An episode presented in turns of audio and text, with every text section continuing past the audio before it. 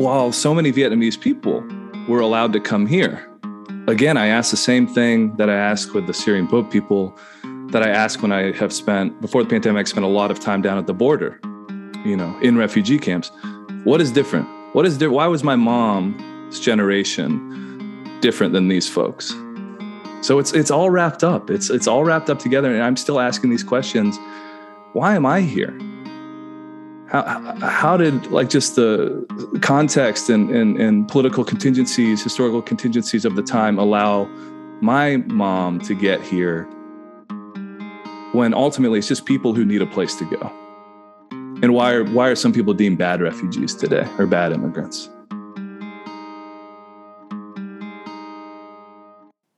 I'm Lindsay Goldford Gray.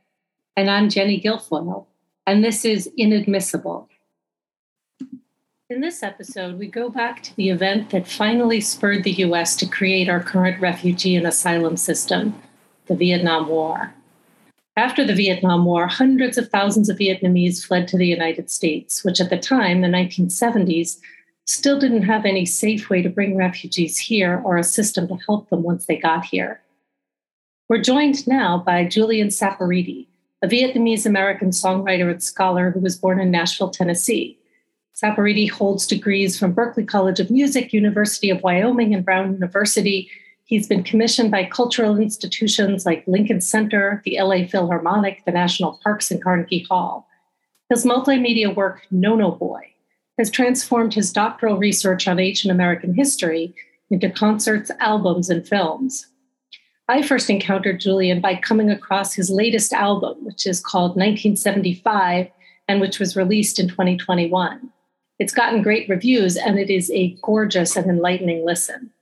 In the album, he uses stories of real people to open doorways to difficult histories, and we'll hear one of his songs later in this episode. Julian, thank you so much for joining us today. It's my pleasure to be here. Thanks for having me. Thank you. So I know that your mother and your mother's family are from Vietnam. Could you talk with us a little about your mother's path to the United States and what that was like?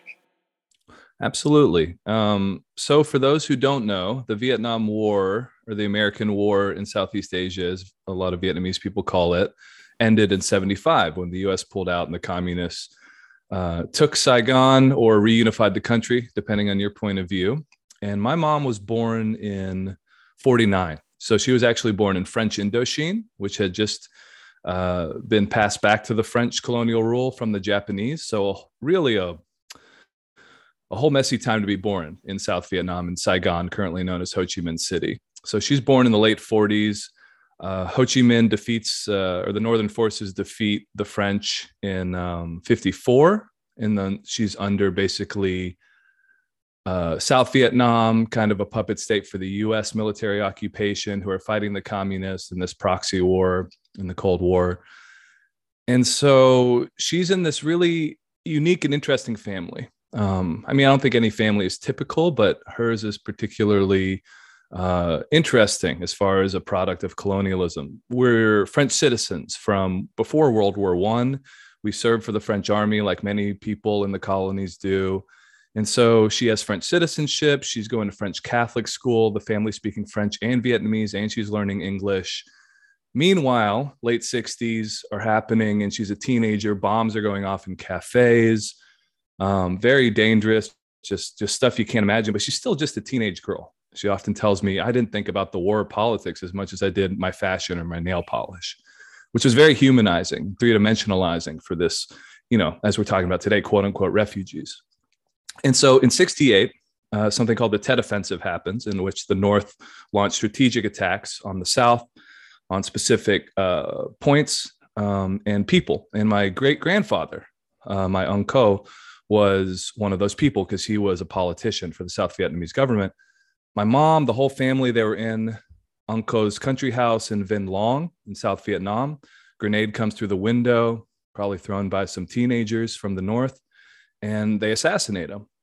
And so 1968 is when that happens. The family, you know, the patriarch is lost. Kind of rudderless. Mom is lucky because she can get a student visa, in part due to her French citizenship and our connections. And she ends up in rural Pennsylvania, So as I said, Saigon falls in 75, but she's out in 68. The rest of my family doesn't leave until 76, if not later. And they all go to France because of our citizenship. So she's actually the only one in the immediate family who becomes American eventually.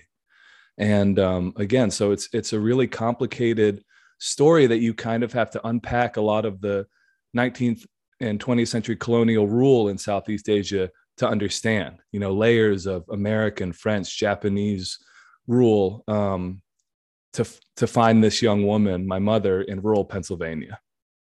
So her experience then was maybe not similar to many Vietnamese who were left later during the mid to late 70s and other family members. Could you talk about why people were leaving then? And you talked through so well why your mother left, but why did your other relatives leave? Why did other people leave?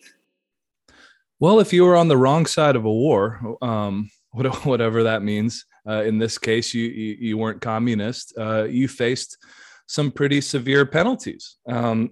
Excuse me.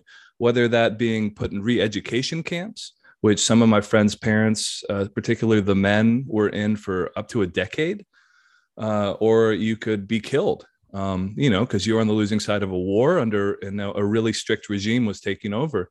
So people were fearing for their lives, you know, if they didn't want to renounce their ways, or if they didn't even have a choice to renounce their ways and like buy into this new lifestyle, which not only was foreign to them, like a communist government, but also they were taught was evil because they were under, you know, American and French occupation for so long. You know, it's hard to reckon with. So people chose to flee the only home they've ever known, as opposed to be put in these re-education camps, face prosecution for, you know, their part in the war, just by virtue of their geography where they lived in the South. So ultimately, upwards of 1 million people leave in this group that's called the boat people.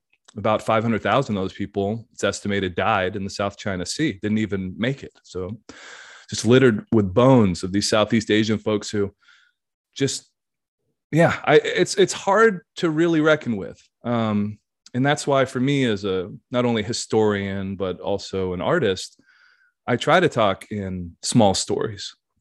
I try to tell personal stories when I'm writing music or teaching a class, because 1 million people, 1 million refugees, you know, these dates, 1975, early 80s, they don't really mean anything until you know the humanity behind it, right? And that's how you actually, I think, cultivate empathy and knowledge. And so my mom's story wasn't typical at all. But no one's story is really typical. Everyone has an individual story, you know, of the millions of people ultimately from Southeast Asia who were caught up in this late 20th century war, whether it's people who survived the war in Asia or in Cambodia, had to survive the Khmer Rouge, which was a genocide that killed a quarter of the population in our neighboring country, or all these Vietnamese boat people. All of their pathways are different. And I think there's something to illuminating as many of those individual stories as possible. So, which is why I appreciate coming on and be able to talk to you about not only my family, but some of my friends and just people I've researched, you know, because the only way this really made sense to me was not through memorizing dates, but through hearing the trials and tribulations of individuals. So you mentioned boat people, and you have a very beautiful and haunting song that you wrote that we're actually going to listen to later in this episode that's called Boat People. So I'm wondering if you could talk a little about who that song is about, what that song is about, and how you came to write it. So I was in the middle of a little bit more about me. I was a musician from my teens through my 20s. That was my job, indie rock band. It was very cool, but I got burnt out. So I kind of fell backwards into academia. And I've just come out of that, recently minted doctor now, whatever so I'm the smartest musician in the world, basically, which isn't saying much. All jokes aside, during my doctoral research, I was studying about immigration, about trans-Pacific cultural exchange, about Asian American studies. And I was learning all these fascinating stories. Like I said, these small stories, which helped to illuminate and empathize a bigger history. And I remember I was presenting at a conference in 2016, right after the election in Washington, D.C. It was, I think, in like the Hilton or something, one of those academic conferences where we all moan about the plight of marginalized people under chandeliers and big ballrooms, those kinds of things, which is fine. I love those things. You get to hear really smart people talk. But I remember there was 20 people in the audience, and I was thinking, wow, this is a pretty good crowd for an academic paper. But I used to play for hundreds of people, sometimes thousands if I was lucky, if it was a really good gig. And now I actually have something to say. So I went home over that winter break, and I started turning all this research into songs, taking these oral histories I'd collected or old archival research, and Boat People, the song that I wrote, it kind of comes from two places. One is a narrative of a guy named Tuan Tran, a doctor who went back to Saigon after schooling overseas to help like during the war in Saigon. And then the communists took over, and he became one of these boat people. And his story that I took from an old Canadian Broadcast Corporation radio interview in the late 70s, once he made it as a refugee to Canada, his story was cinematic. It was escaping Thai pirates in the South China Sea, leaving with his daughter and son, having to leave his wife behind, hiding out in Chinese safe houses, and then finally making it to Pulau Bidong, which was once the most crowded place in the world, which was a UN refugee camp off the coast of Malaysia. Then he waited for 4 months and finally got refugee status to move to Montreal. And I just wanted to tell that story, but I wanted to sing it. I wanted to put the, I guess, emotion and the sort of like grandeur, the terror, the isolation, all these things that it's very hard to write in prose, but that music can help buoy, can help carry along. So that's like the first layer of that song. But then it was also, I was writing it, remember, this is post 2016, Trump takes office, everyone's really ratcheted up, something we just haven't recovered from emotionally, I think, in this country. And they were talking about the Muslim ban. And so as the son of, someone who had to seek refuge in this country, of family members who had to flee a country, I didn't understand what was different. I didn't understand why the Vietnamese were good refugees that we could let in, but folks from Syria who were fleeing in the same kind of old rickety boats, 200 people crowded into a ship made for 10. These pictures I was seeing on the news, which were almost direct echoes of this history I had studied and some of my friends' family had lived through. Why were these bad refugees? So I wanted to investigate that as well, and just think about these overlapping histories and how context, both politically, culturally, affects, ultimately what's the same person, which is just someone trying to flee a war, flee death, and make a life somewhere where that, is supposed to be promised. So that's what Boat People's about. It's trying to encapsulate a lot. And again, this is why I write songs instead of write books, because you can do so much in 4 minutes, Thank you. And we're going to listen to Boat People later in the episode, and everyone's going to be able to hear that. I understand that you had a strong emotional reaction to the fall of Kabul, Afghanistan, last August, and that you even wrote a song and an article that was published in the Daily Beast about that. Do you see parallels between the experiences of people like your family who fled Vietnam and the experiences of people today, for instance, people from Afghanistan who are fleeing persecution and seeking safety in the U.S.? Yeah, again, it's like the Syrian boat people or the Rohingya people fleeing Myanmar, Burma, whatever you call it. And I think Kabul in Afghanistan was particularly devastating because you're watching Americans withdraw in a very similar fashion to 1975 and the famous shots of the helicopter and just leaving a line of would-be refugees, people who were on our side, supposedly. Translators, government officials, people who fought for us, and leaving them behind. And that was really devastating. Devastating for my friends who fought in that war on the American side. The same way I think that a lot of Vietnamese or Vietnam War veterans and Vietnamese-American who fought for South Vietnam felt very lost and betrayed for the rest of their lives in many cases. And so, yeah, again, it's these... If you know your history, and this just doesn't start with Vietnam as far as American immigration policy towards people on the Asian continent. Like a lot of scholars say, we Asians were the first illegal immigrants, first people deemed illegal, whether it's a 1885 Chinese exclusion or 1924 Immigration Act that sets up these really harsh quota systems, which I know you've covered a little bit. So yeah, these echoes become almost insulting. If you go back and study the history, it's like, this is happening again. But while so many Vietnamese people were allowed to come here because of establishing a Refugee Act, again, I asked the same thing that I asked with the Syrian boat people, that I asked when I have spent, before the pandemic, I spent a lot of time down at the border, you know, in refugee camps. What is different? Why was my mom's generation different than these folks? And the plain answer, if you meet people to people, again, these individual stories, they're not. It's people fleeing a regime that might not treat them fairly, might not even give them any kind of agency, revoke their educational rights, and sometimes face death. Or in the case of a lot of my friends from Central America, Mexico, being extorted mercilessly by gang violence in a system that there's no quarter from. And yet I see people not being allowed, you know, those visuals of people climbing onto airplane wheels at the airport in Kabul. It's just, that's how bad they need to leave, you know. Or my friends who would tell me they've been in camps down in Matamoros or Tijuana for months or years and telling me what they've escaped.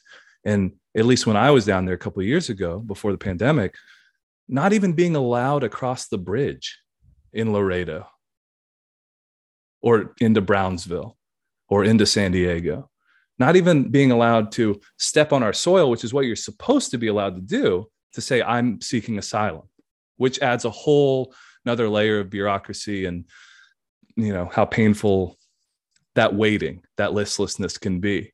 And yeah, so it's all wrapped up. It's all wrapped up together. And I'm still asking these questions. Why am I here?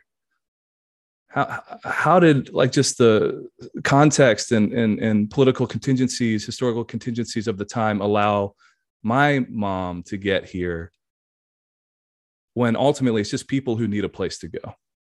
And why are some people deemed bad refugees today or bad immigrants? Well, thank you so much, Julian. And remember, everyone, Julian records as No No Boy, and I encourage everyone listening to find his music and listen to it because it's really wonderful. Thank you so much.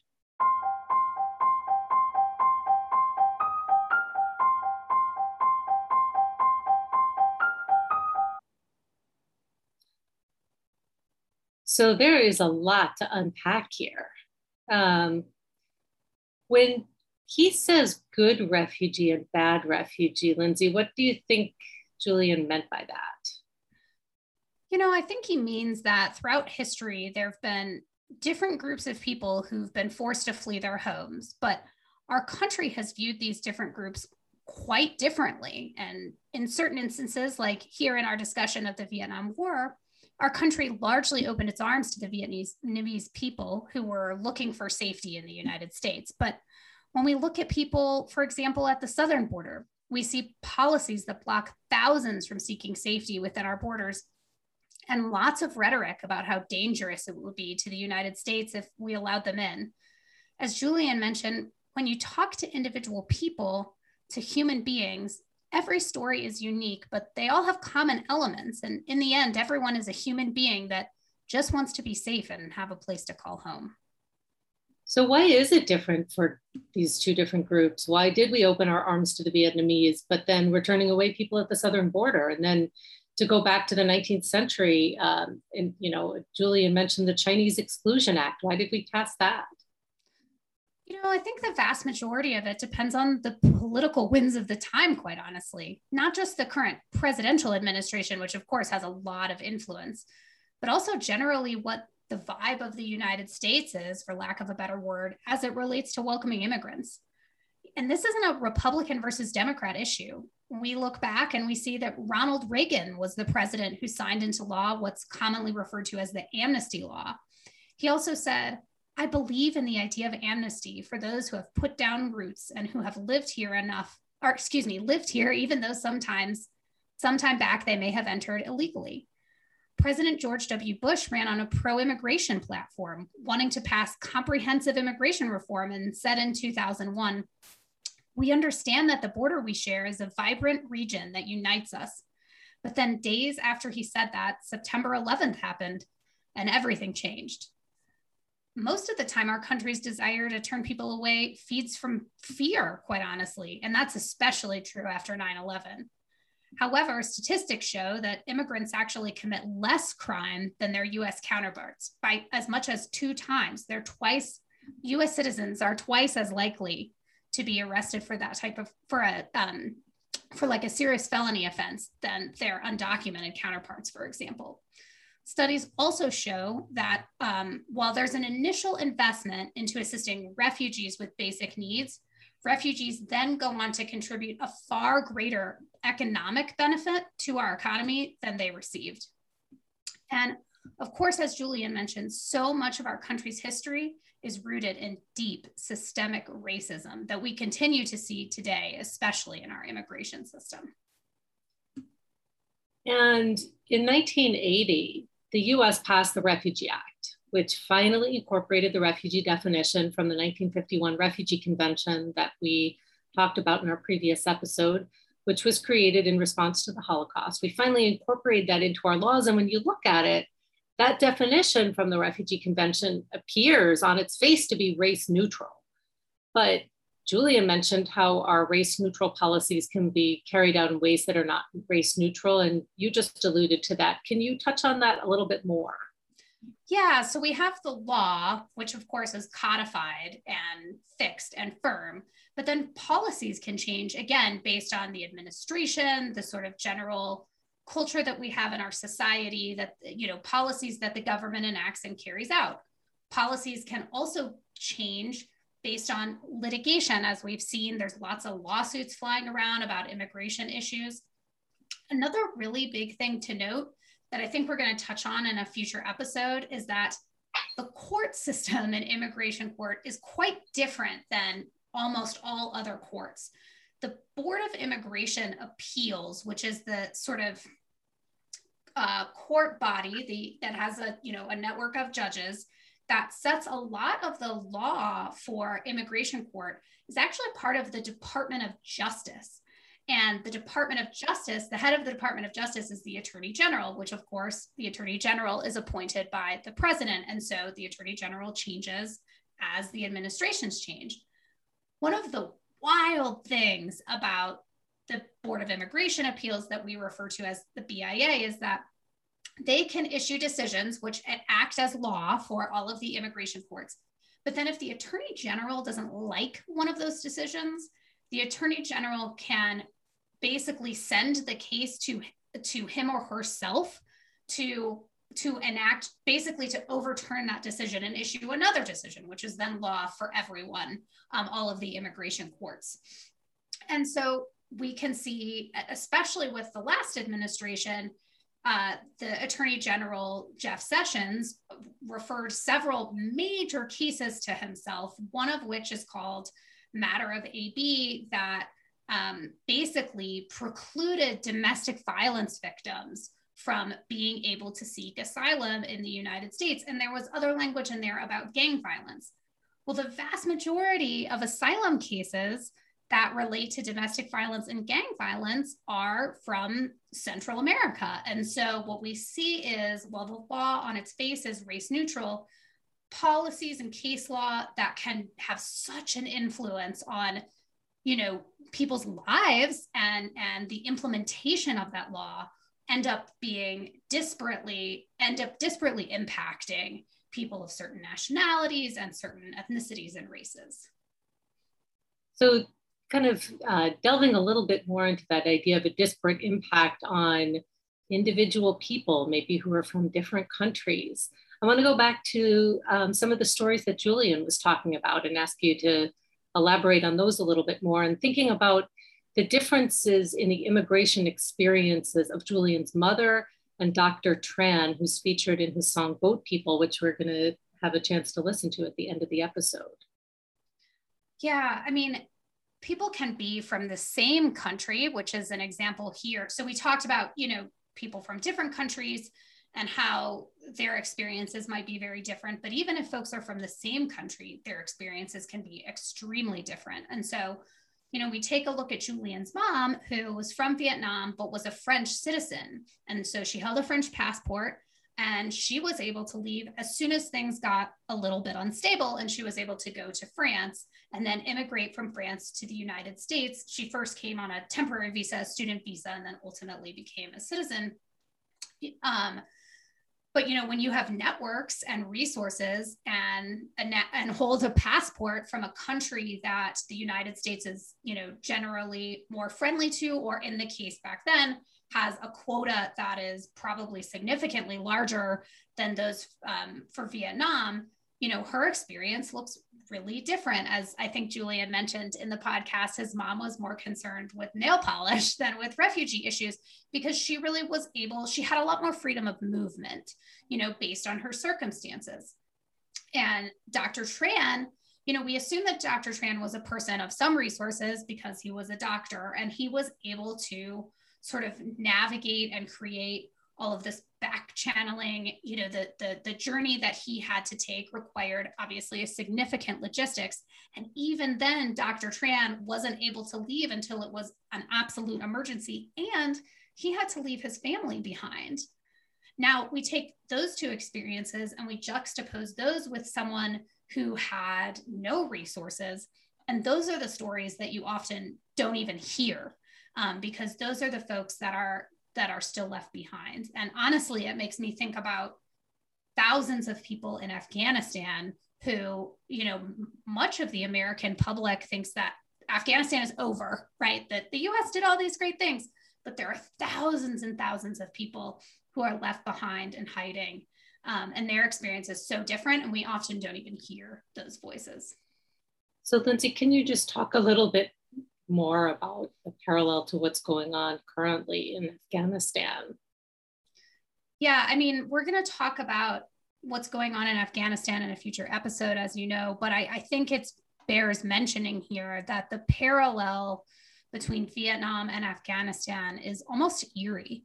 You know, the US goes in under occupation or war, we leave, everything collapses. People flee or they hide in fear of their lives. But our response has been really different between these two groups. You know, for Vietnam, we used mass parole, and parole is a, you know, a legal jargony term of art, but basically what it means is we granted temporary entry to people after the Vietnam War en masse. Like, I mean, you know, in large numbers, and we welcomed them, but our response has been really different with Afghanistan. Now, right after the fall of Kabul, we paroled in many, many thousands of people. And then, you know, additional people who have close ties to the United States will be paroled in. But the parole system, you know, that we have has not been widely utilized for Afghans to gain entry into the United States after the fall of Kabul. Now, thousands of immigration practitioners and volunteers have requested parole on behalf of Afghans who are fearing for their lives, but the United States government has not been liberally granting those, right? Generously granting those. And so we see sort of different responses to two eerily similar circumstances. So, but we will talk about that in greater detail for another day. "40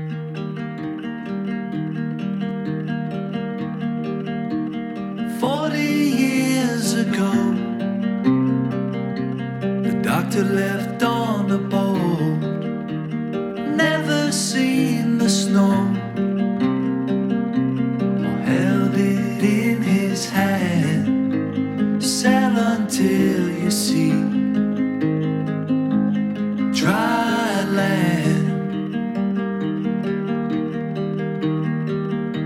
I can't get off the news,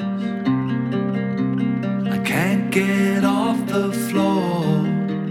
The good folks go inside.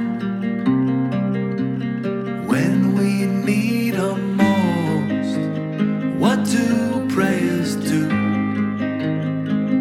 Behind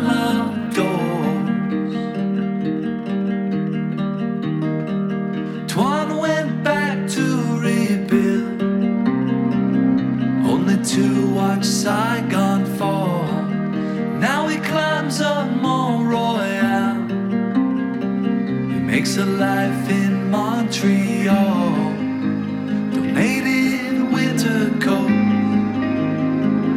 and Barbie dolls.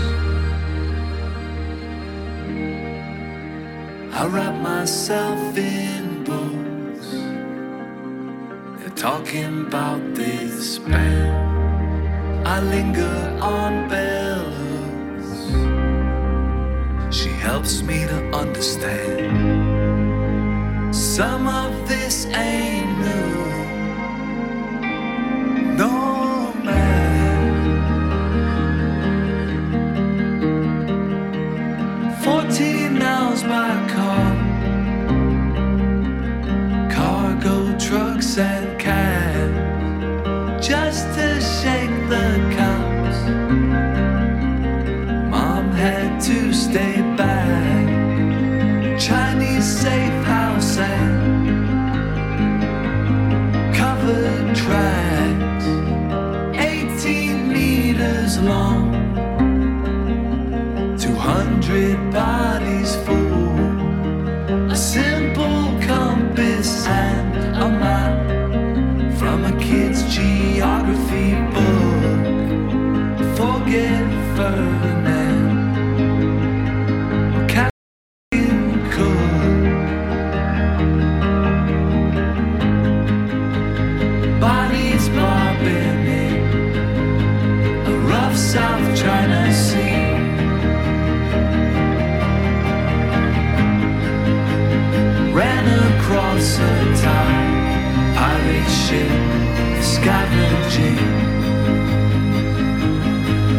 Ripped the doctor from his kids, bleeding.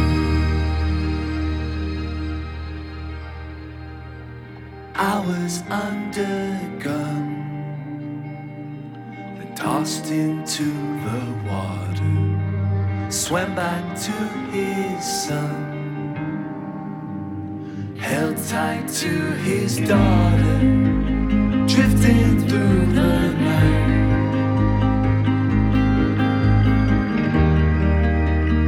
As the daylight broke, a mountain in the dawn, off the Malaysian coast, sweet Pulau Bidong, never cried so hard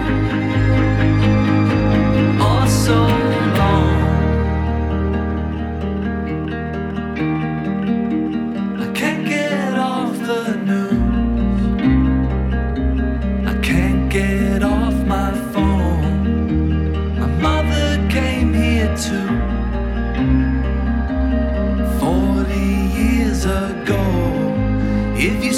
Somebody's cold, give them a call. Thanks so much for joining us for this episode of Inadmissible. We look forward to bringing you more episodes, and we'd love for you to subscribe to our podcast. To learn more about how to get involved with Vicina's work, visit vicina.org. That's VECINA.org. See you next time.